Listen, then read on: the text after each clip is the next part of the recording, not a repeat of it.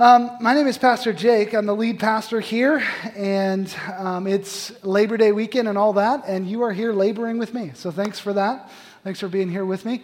Uh, but also, uh, before we get into today's message, I wanted to touch base with you about what we're going to do next week. Uh, next week, we're going to start a new series uh, that I believe has the potential to transform our church, transform our community, and even transform our world.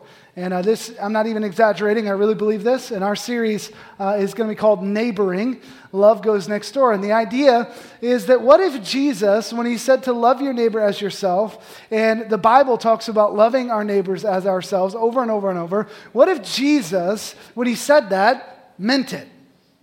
That'd be crazy, right?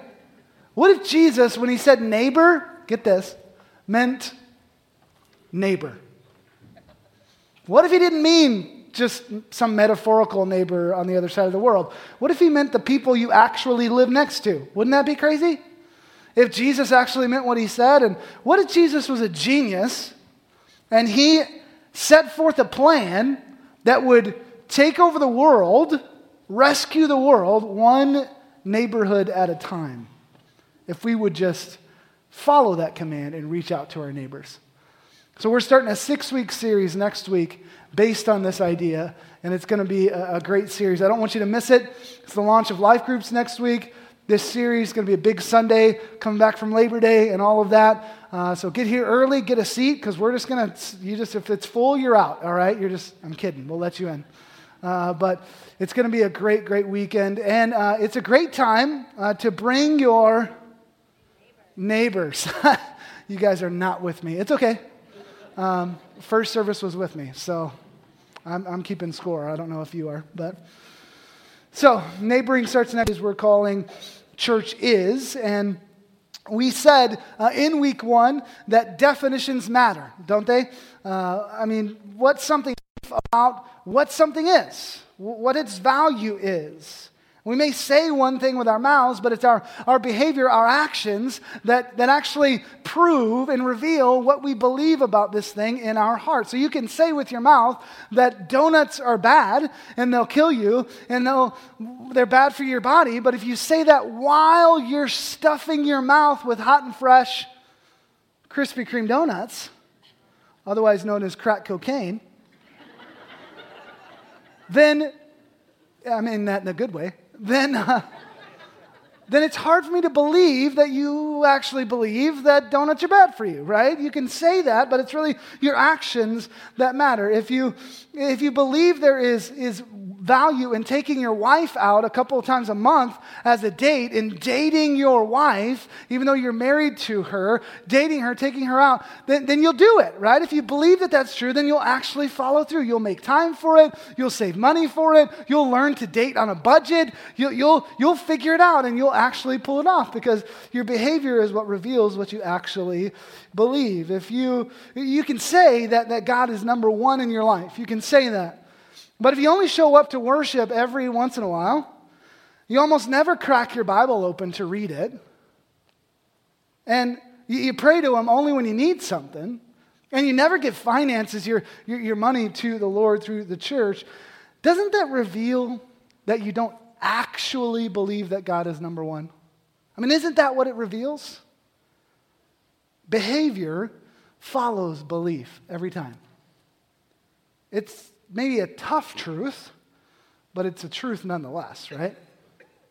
So, with that in mind, it seems like a worthy endeavor for us to spend some time talking about what the church is, defining what the church is and what it isn't. So we can make our, some decisions and make our actions and our behavior line up with what the Bible says the church is. Because church is not hobby, social club, location, or, or religion. That's not what it is.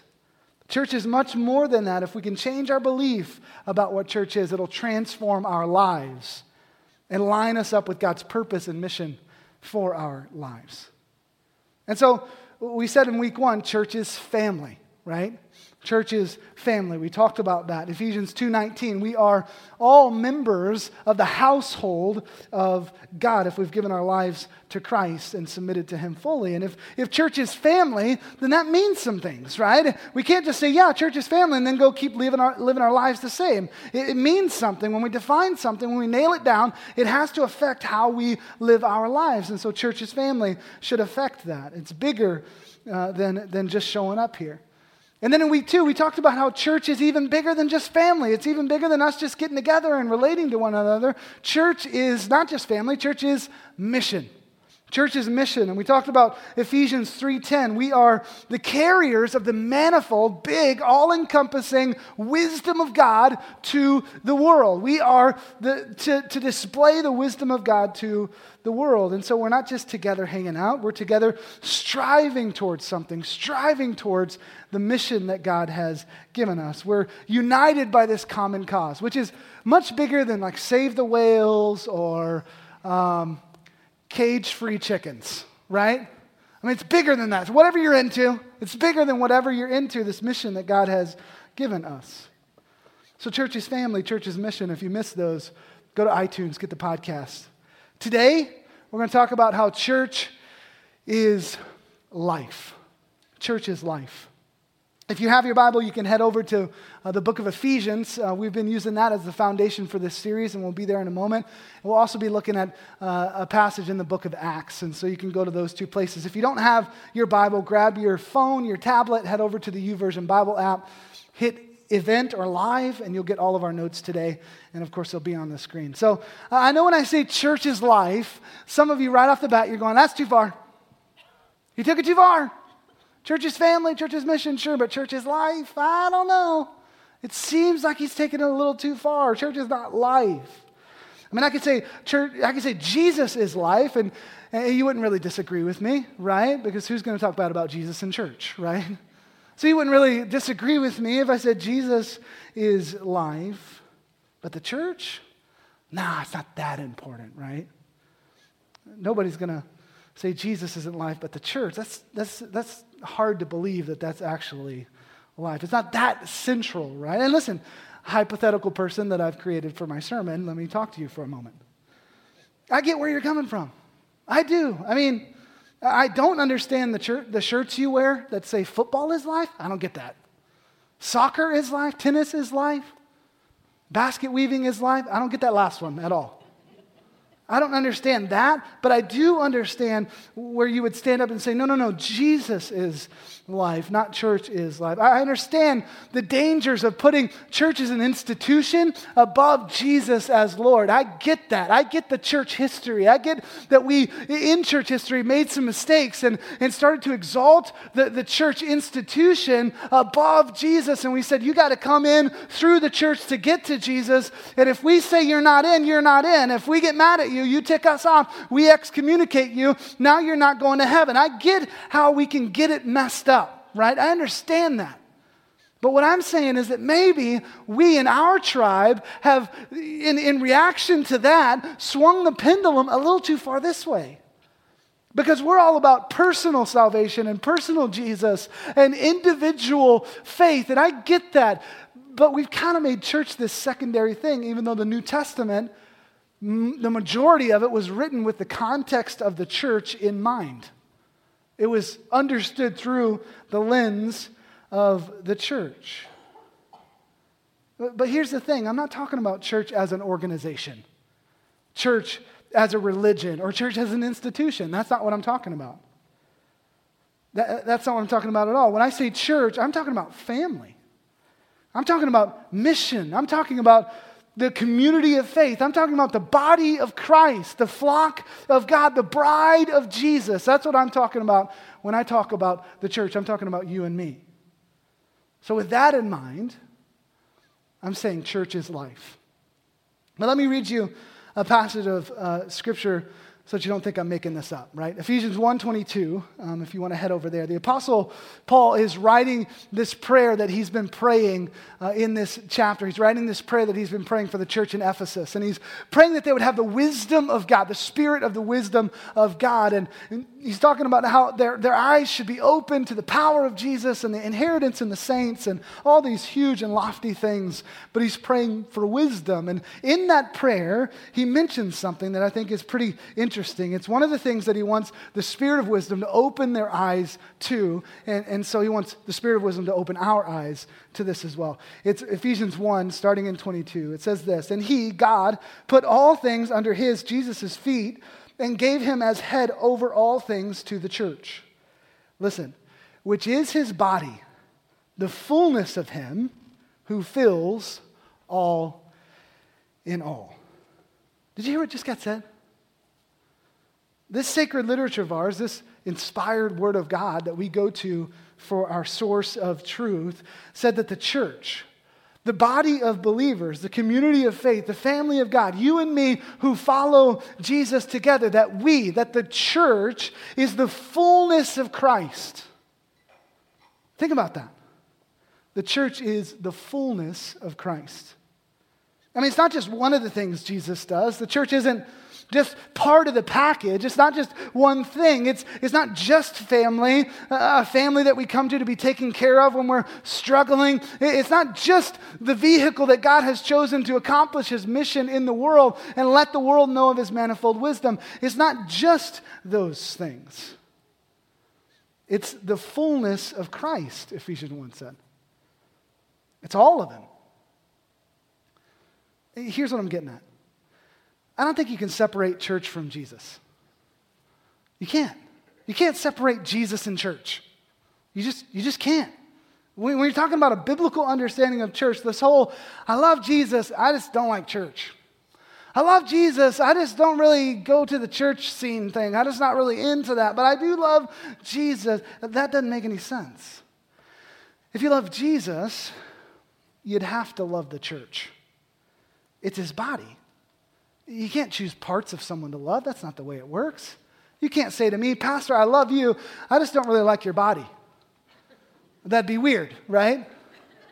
So don't say that. It'd be weird. But you get what I'm saying. You, what if you said that to your wife or your husband? I love you. I really do. It's just your body makes me sick. It doesn't make any sense. Your body offends me. Your body has just too many imperfections. I mean, you're great, but your body just, oh gosh. I love you, but your body, not so much. No, it doesn't make any sense, does it? And not only that, not only is, is the church the body of Jesus, the body of Christ, but Revelation 19 says at the end of this whole thing, the culmination of all that's going on, this big grand narrative that is God reconciling the whole earth back to himself through his son Jesus Christ, the ending of this, the grand finale, is a marriage celebration, a wedding supper, a wedding party. The culmination of all this is Jesus being reunited with his bride. And who's his bride? I know you know it. The church. The bride of Christ is, is the church. Uh oh. So now, if you're talking bad about the church, you're talking bad about Jesus' lady. And you can talk, you can bad about me all you want, but you talk, talk bad about my lady, we're going to have some problems, right? We're going to have some issues we're going to have to work through. When you have this mentality that Jesus and the church are separate, and you can love Jesus without loving the church, you can serve Jesus but not serve the church, you can give to Jesus without giving to the church, you can love Jesus but badmouth the church, hate the church. When you have this idea, you're in effect saying, Jesus, you're cool, I love you, but man, I can't stand your wife. I just can't stand her. You're great, Jesus, but your wife is just ugly. So ugly. I mean, I get so offended when I'm around her, right? Jesus, you're cool, but your wife is such a hypocrite. I don't like, can you just not bring her around, Jesus? Because she's just a hypocrite. Can't stand. You're perfect, Jesus. But your wife, man, she's just imperfect. I don't want her. That wouldn't fly if someone said that to you about your wife or your husband, would it? Husbands are going, would not fly, right? I don't think it flies with Jesus either. I don't think it flies with Jesus either. I was talking to Kennedy not too long ago, my eight year old, about something she was doing. I don't remember what she had done, um, like maybe start something that she didn't finish or quit in the middle. Say she was going to do something and not follow through, something like that. Um, I can't remember, but whatever it was, I saw a teachable moment in my eight year old's life, and that's what we call them at our house. We call them teachable moments. Uh, Daddy has a lot of teachable moments. I don't know if you could tell that by me, but there are a lot of teachable moments. And there are times when there's rebellion in the ranks, even the top of the ranks, against my teachable moments. I'm not going to name names. Sometimes there's some rebellion against the teachable moments, but I just persevere, right? You can pray for me. You can pray for me. But, anyways, I said something like to, to Kennedy, we, we, just don't, we just don't do that. That's just not what we do. We don't do that. And she was like, What do you mean we don't do that? What does that mean? We don't do that. And uh, so I said, Our family. Our family doesn't do that. When we say we're going to do something, we follow through. When we start something, we finish it. We don't quit. And and this wasn't the first time I had talked to her about this, but not even close. But I could see that her, maybe she was old enough to start to try to wrestle with it, start to try to understand what I was saying. And so I said something like, Listen, Kennedy, you were born into this family, not, not some other family. You're a Mills. You represent me. Um, you, you may be a little Mills, but you're still a Mills, right? You still represent me as a Mills. Everybody knows you are my daughter because your name is Mills, not Jones or Smith or whatever else. Everybody knows that. And because I'm your dad and, and not somebody else is your dad, then this is what it means. This is what it means to be my daughter, to be a Mills. I'm trying to get her to understand that, that who you are and where you come from and who you represent, that should affect the way you act, right? You should be grounded in that identity and it should affect how you live your life out. You should think through those things. Kennedy, a big part of your identity is that you're my daughter, and that, that means something. That's got to mean something. And I don't know how she said it, but basically, she said, It's too hard, right? Like, it's too hard. I can't.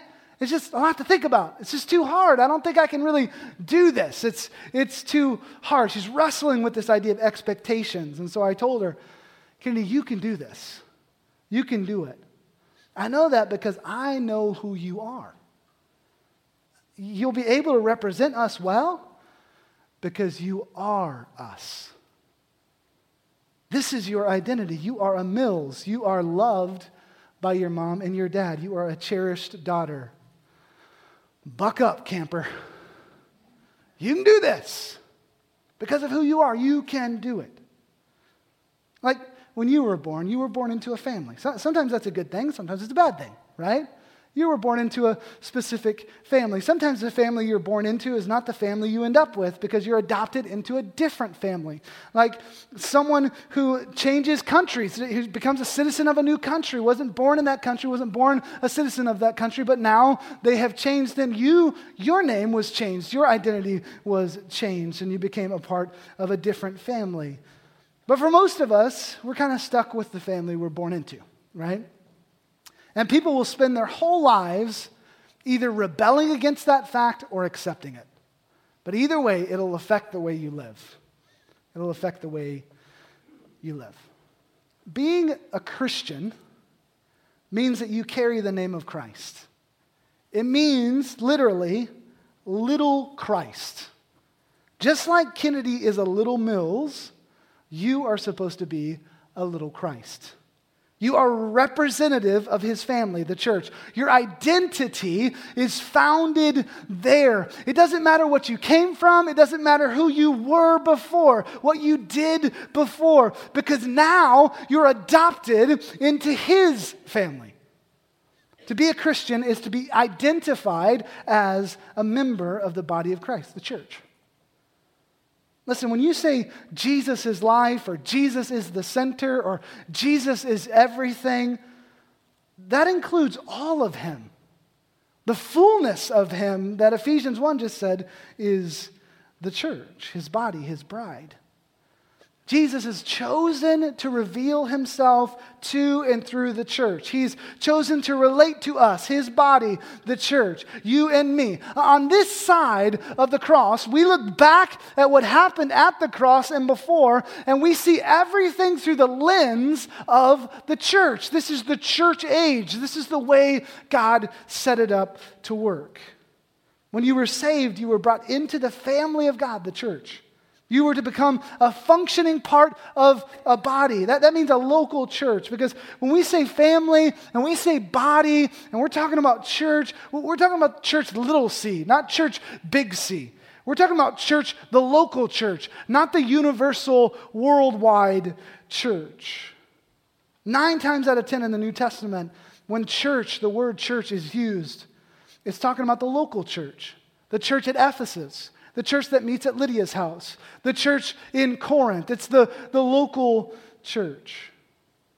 Not some big, lofty, mythical connection to two billion other people who claim Christ as Lord. That's not what we're talking about. We're talking about the local church right here. It's right here. It's right now. This local church. This is your life. This is the body you are to serve in, give to, love. This is it. So, with all that in mind, church is family, sure. That's not all it is. Church is mission, sure, but that's not all it is. It's bigger than even that. Church is life. And so, for the rest of our time today, I want to just kind of unpack two ways, two aspects of this that church is life, how, what it means for us right here, because we've said behavior follows belief and defining things matter. And so, I think it's important that we don't just get the church's life t shirt, but that we understand what it means, right? And I think we should get specific about it. And so, um, let, me, let me just show you uh, a passage of scripture. But he, here's the first one two ways that this kind of plays out in our lives, two aspects of this. Church, number one, church is life received. Church's life received. So look at Ephesians 5, verse 25 with me. It's a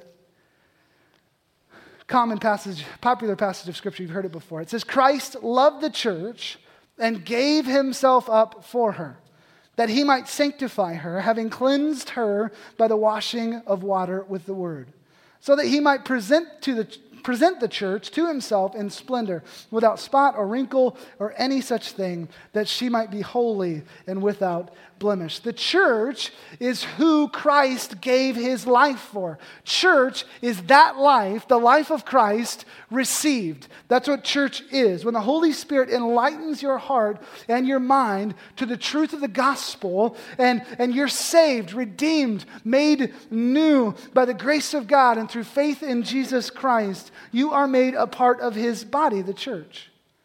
He gave his life for the church.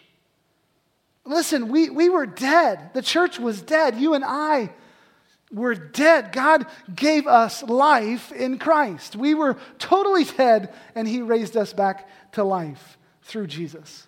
That's what Ephesians 2 says.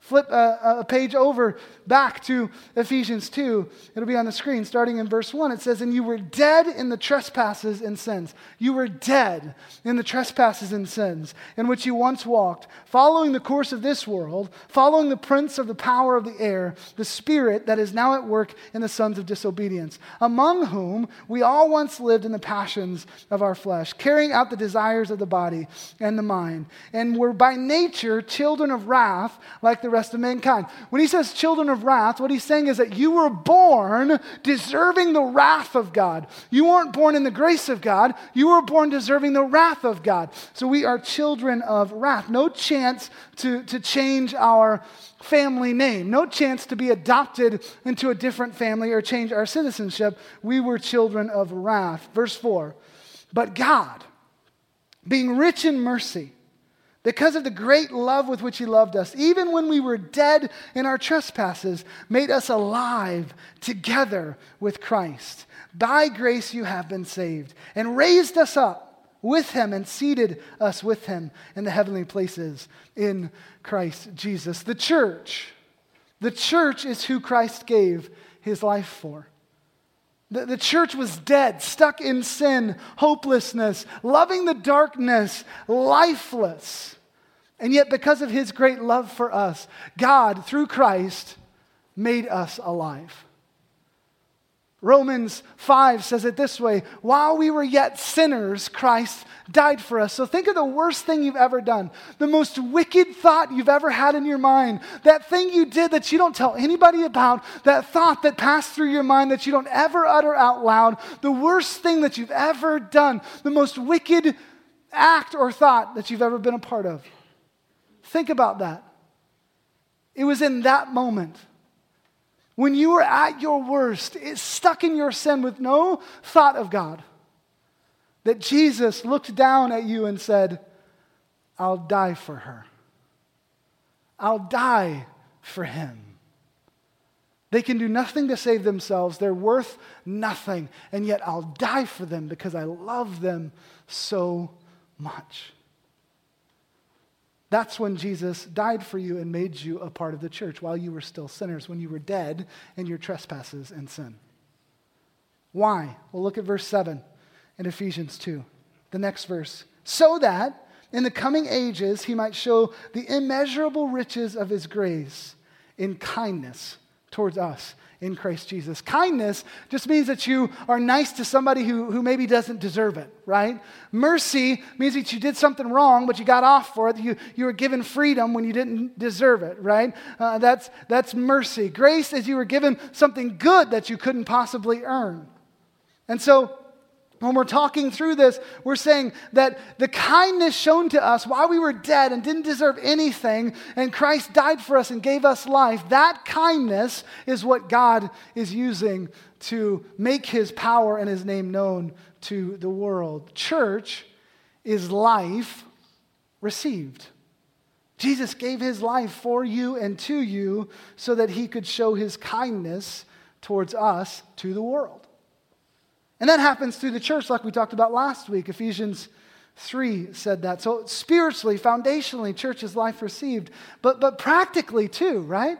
Church was created to be this place where when you have needs, when you, when you are struggling, that, that you come to church for help. When, when you're struggling, you should run to Jesus. Absolutely. I get that. But He has given you what you need in His body, the church. Running to church for help is running to Jesus for help. You can't separate Jesus from church. The Bible says we find encouragement, hope, love, financial help, joy in the church. We mature in our faith because others in the church teach us, mentor us, disciple us. We are to study the Word of God together in the church. We're challenged in the church. We're confronted, rebuked, corrected, held accountable, and then forgiven and restored in the church. And in case you're not getting it, when I say in the church, I'm not talking about a location. I'm not talking about this building. I'm not talking about coming to the offices to be counseled by a pastor so that you get these things, or coming into this building to, to get encouragement or what. I'm not talking about location. I'm talking about family. I'm talking about people. I'm talking about the body of Christ here at Great Oaks, you and me. All of us together, we are the church.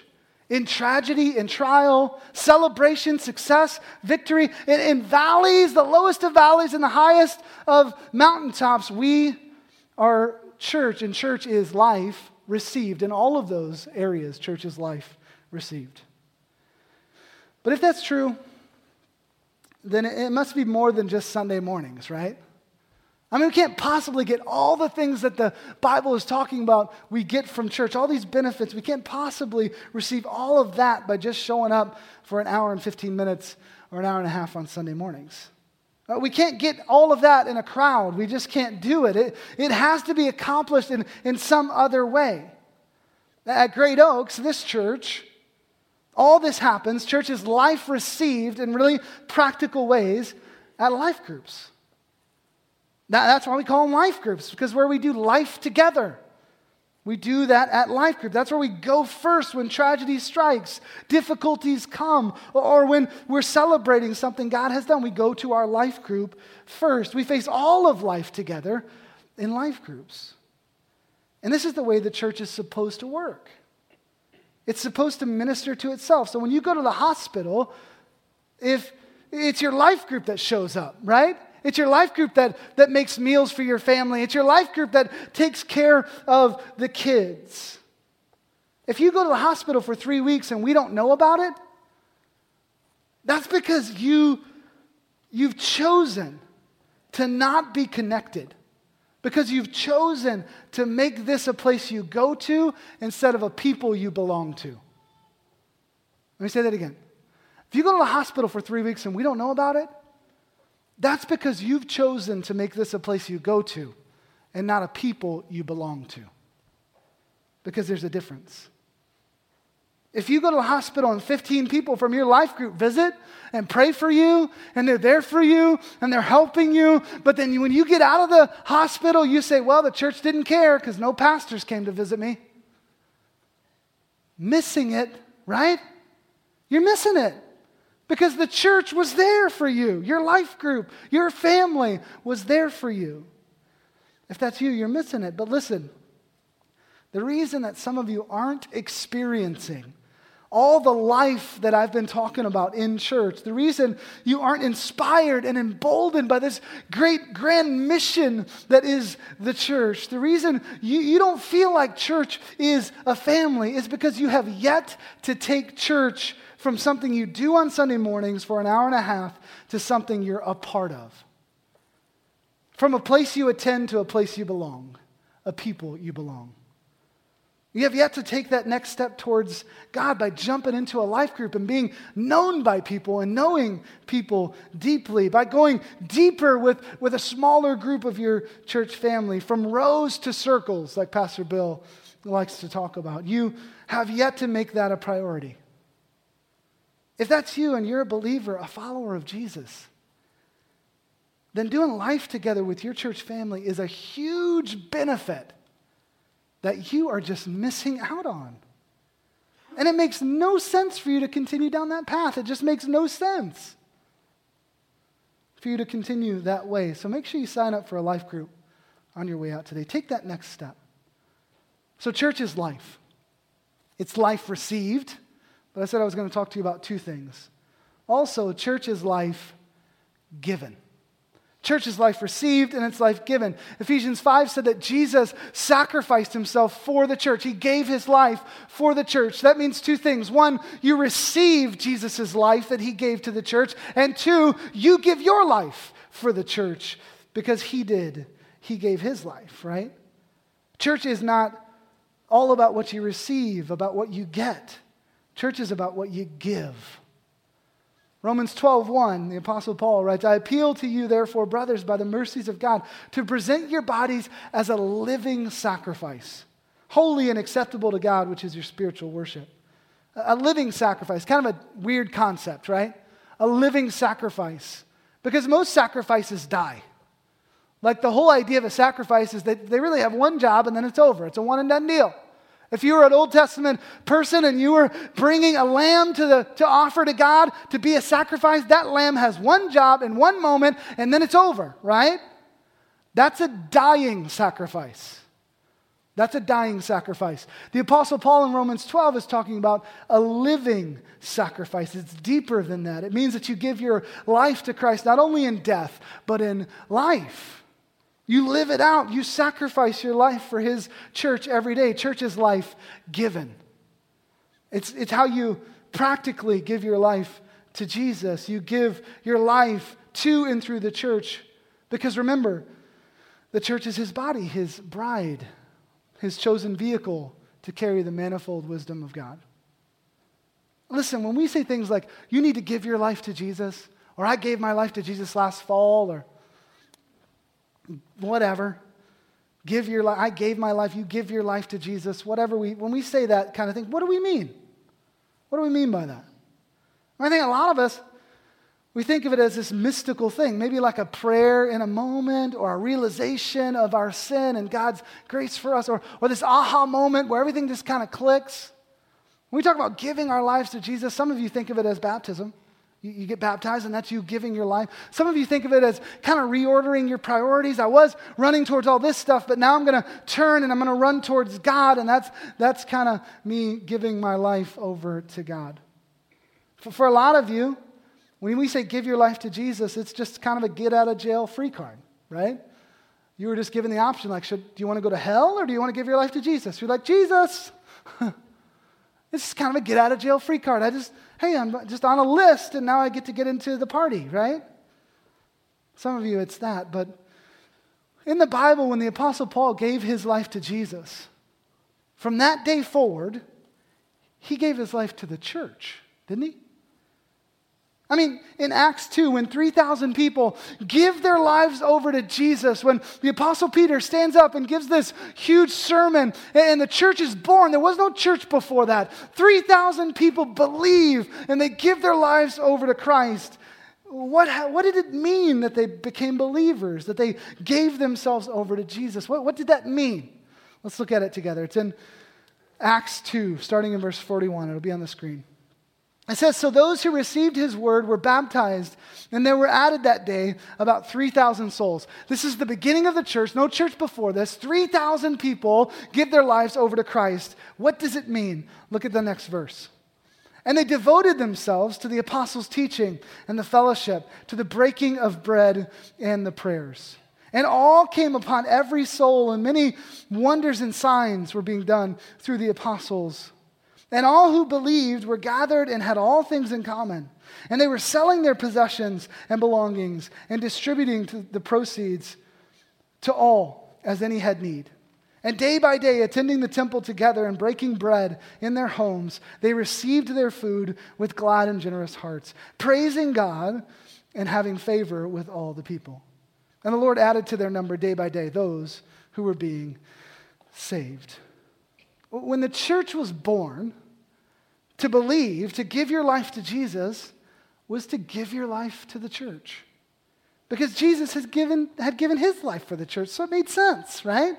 Jesus has done it. Now we're following Jesus. So we're going to give our lives for the church as well. And we're talking about eternity. We're talking about the creator of the universe giving his life for you and me. We're talking about joy, peace. We're talking about heaven. We're talking about rescue, being saved, salvation. So, so with all that in mind, of course we're going to give our lives to the church, Jesus' body. It wasn't, it was kind of a no brainer, right?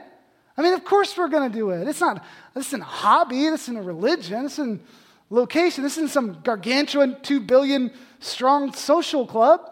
That's not what this is. So, of course, we're going to do this. It's bigger than that, it's life. Life given and life received. And yet, somehow, 2,000 years later, it's not really like that, is it?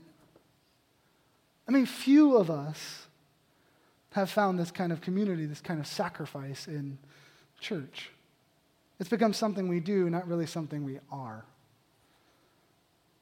It's about what we get. It's about the music we like, the length of service we like, teaching that's just funny enough, but not too funny, and just challenging enough, but not too challenging where we have to actually do something we don't want to do about a place our kids can have fun at and a place that teaches good morals.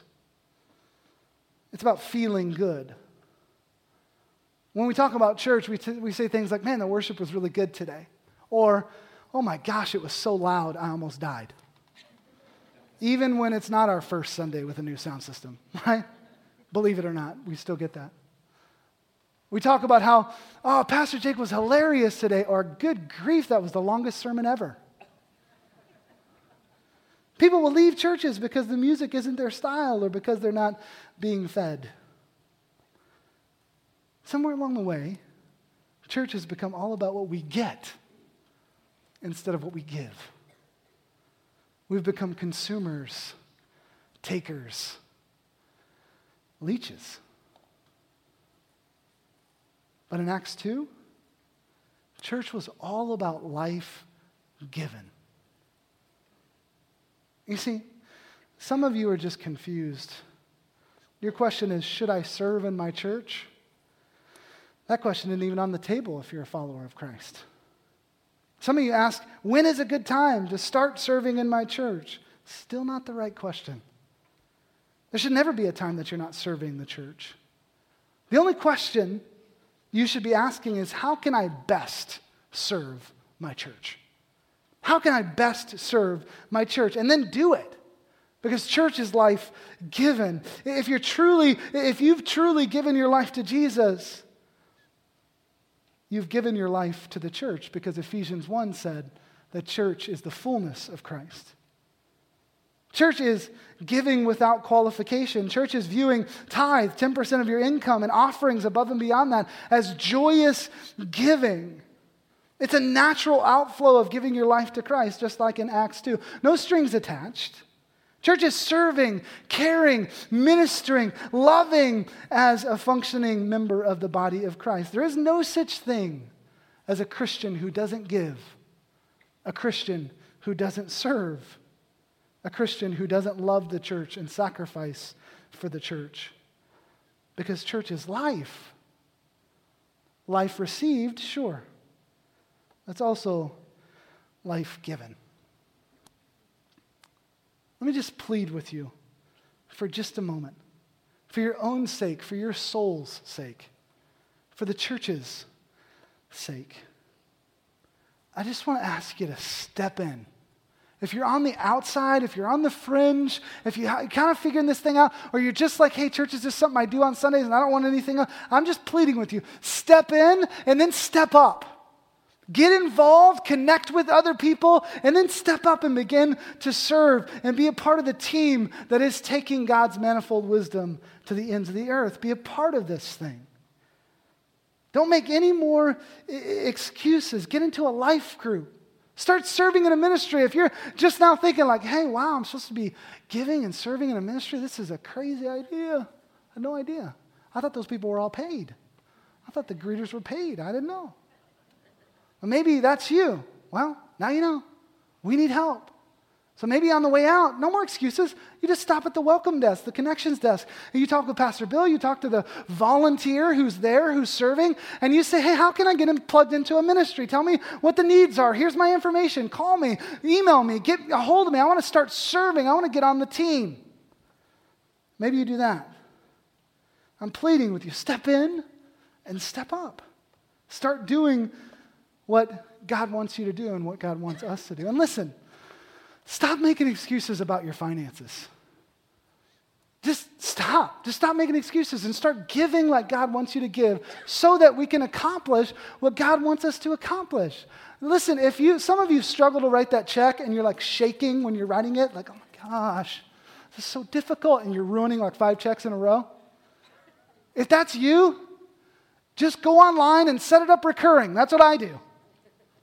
Just don't make any more excuses. Don't let the enemy of your soul and the enemy of the church give you these excuses when you leave here. Do it now. Get involved now. And listen, I totally, listen, I get that you guys don't like when I talk about finances. Not just you, but all of you. Okay, I just walked over here. Especially them, all right? You don't like when I talk about finances. I, I hear that, okay? I guess I, I guess I talked about it a couple times. I hear that you don't like me talking about finance. I don't hear it very often. But I get that some of you don't like when I talk about finances. But listen, when I talk about finances, giving to God financially, it's in a list of five or ten other things connecting, serving, giving financially, doing these other things, right? Raising your kids up in the Lord. It's in this list of other things. But I don't hear any complaints about the other things. Isn't that interesting? You know why some of you don't like me talking about finances? It's because you love money too much. And listen, I'll never apologize for talking about giving. Two reasons for that. One, it matters for your soul. I'm not saying when you give a dollar, you go to heaven. That's not what I'm saying. I'm saying that if there's something, anything in your life that you haven't given to Christ, you got a problem. You need to pray about it. You need to figure it out. Tracking with me? The second thing is that I'll never apologize for talking about giving because I believe in what we're doing. We were talking about it in staff meeting this last week about mission and vision and what that is and what God wants us to do.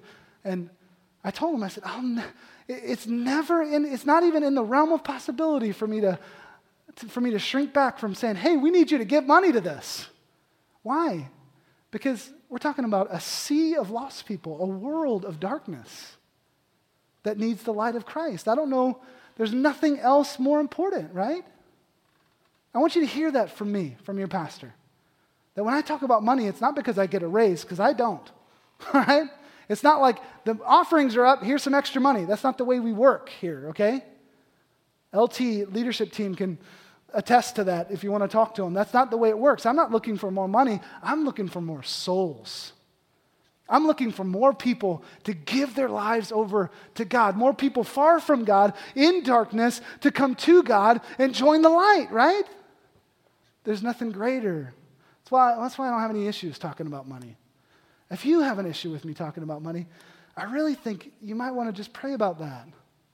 And I'm just asking, I'm pleading with you step in and step up. Get involved in a life group. Start serving. Start giving financially 10% of your income. It's called tithe. Start doing that so that we can win more people for Christ, so that we can be the church. And some of you are like, man, I don't think I can do it. It's just too hard. Pastor Jake, you're just so legalistic and you're so like, do this and do this and do this. And, and it's so hard. I guess what I'm saying is, buck up, little camper. You can do it. You can do this. You know how I know that? Because of who you are. If you've given your life to Christ, this is your identity. Just like Kennedy is a little Mills, you are a little Christ. You are the church. Just like Kennedy is loved by her father and mother, you are loved by the King. And you've been empowered by the Holy Spirit to accomplish what God wants you to accomplish. This is who you are. That's how I know you can do this. It's your identity. And none of this is advanced stuff. This isn't AP material, is it? It's just the basics. But we start there. If we can't get the basics, we can't move on to trigonometry. If we don't understand addition, trigonometry is out of reach, right?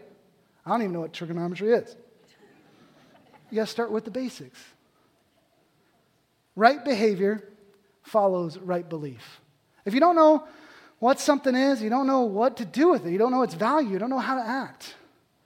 But if you do, that's different. Ephesians has taught us in this series what church is. Church is family. Church is mission. Church is life. If you love Jesus, you love the church. If you've given your life to Jesus, you've given it to the church, his body. There's no other way. So the question becomes then at the end of this series what behavior do you need to change to line your life up with what the Bible has said the church is? What action do you need to take? What in your life needs to be changed? What behavior needs to change to, to line up with right belief about what the church is and what it isn't? That's for you to answer. I can't answer it for you. But I would invite you to pray about it. Talk to your wife, your husband, your friends, your life group about it. Let's pray. Lord, I thank you that your grace and your mercy reign supreme, that when we mess up, when we don't hit the mark, that um, your grace abounds, the Bible says. It increases and matches our imperfection and our inability to do what we need to do. And so I thank you for that. But right now, Lord, I pray that you would uh, just, Holy Spirit, that, that you would get through the pride, the pride that, that gets in the way of understanding what the church is. And this idea of giving is just so tough, giving energy, effort, time, service, giving a night of the week to life groups, all of that. It's just, it's just, eh, it's just against our nature. Our nature is to hoard and hold and stay connected with all of our stuff and not give it away. So I pray against pride and I pray against sin, and I pray, Lord, that you would help us to be the church. Whatever is in this series, whatever has been from me, I pray that it falls to the wayside. And whatever is from you, it would go deep into our hearts and the seed would find good soil and it would create faith and bear fruit. Help us to be the church, Jesus, here at Great Oaks, the church like you want us to be. family, mission life. As we continue in an attitude of prayer and you've got your eyes closed and your heads bowed, the, the idea of this time on almost a weekly basis is just that you sit for just a moment and you ask the Lord, Lord, what is it that you want to say to me today? What is it that you're speaking to me today? What can I take away from this? Not, man, I hope my husband or my wife is listening, or I wish my friend was here to hear this, but what is it you want me to see, Lord? As you're thinking through that, you might be in here, and as I talked about church being life received, about Christ sacrificing himself for the church, and you being grafted in and adopted into the family of God, and that being a part of this whole thing, you were like, man, I don't know that. I don't have that. I've never experienced that. I've never given my life over to Christ before. All the things that you talked about, Pastor Jake, about encouragement and mentorship and joy and peace, I don't have any of that because I have yet to be counted as an adopted member of the body of Christ, uh, somebody who's brought in, citizenship changed, family name changed. I haven't experienced that. If that's you, I just want to invite you, just in this moment, to give your life over to Christ. Just right now, just ask Him, Lord, can I be a part of your family? Help me be a part of your family. Holy Spirit, enlighten my heart to your truth. Let me be counted as yours. Transform me, change me, make me new. Just submit your life to Him right now. Give it over to Him. You don't need a special prayer or a certain incantation to make this work. You just need a heart that's right before God, that confesses, that asks for His help. Lord, I pray for those who have had the boldness to step out and, and slip up a hand and, and to, to really ask for you. I pray, Jesus, today that you would solidify the seed that's been planted in their heart, that it wouldn't find thorns or rocks or, or anything that would cause problems, that the enemy of their soul wouldn't swoop in and, and take the seed away when they leave this place, but rather your seed would find good soil, grow deep roots, and eventually bear fruit. We love you, Lord. We give all of this, all this series, all of what it means to be a church, all of connection and fellowship and discipleship and everything, we give it over to you and we trust that you're going to convict us when we need to be convicted and you're going to lead us when we need to be led. In Jesus' name, everybody said, Amen.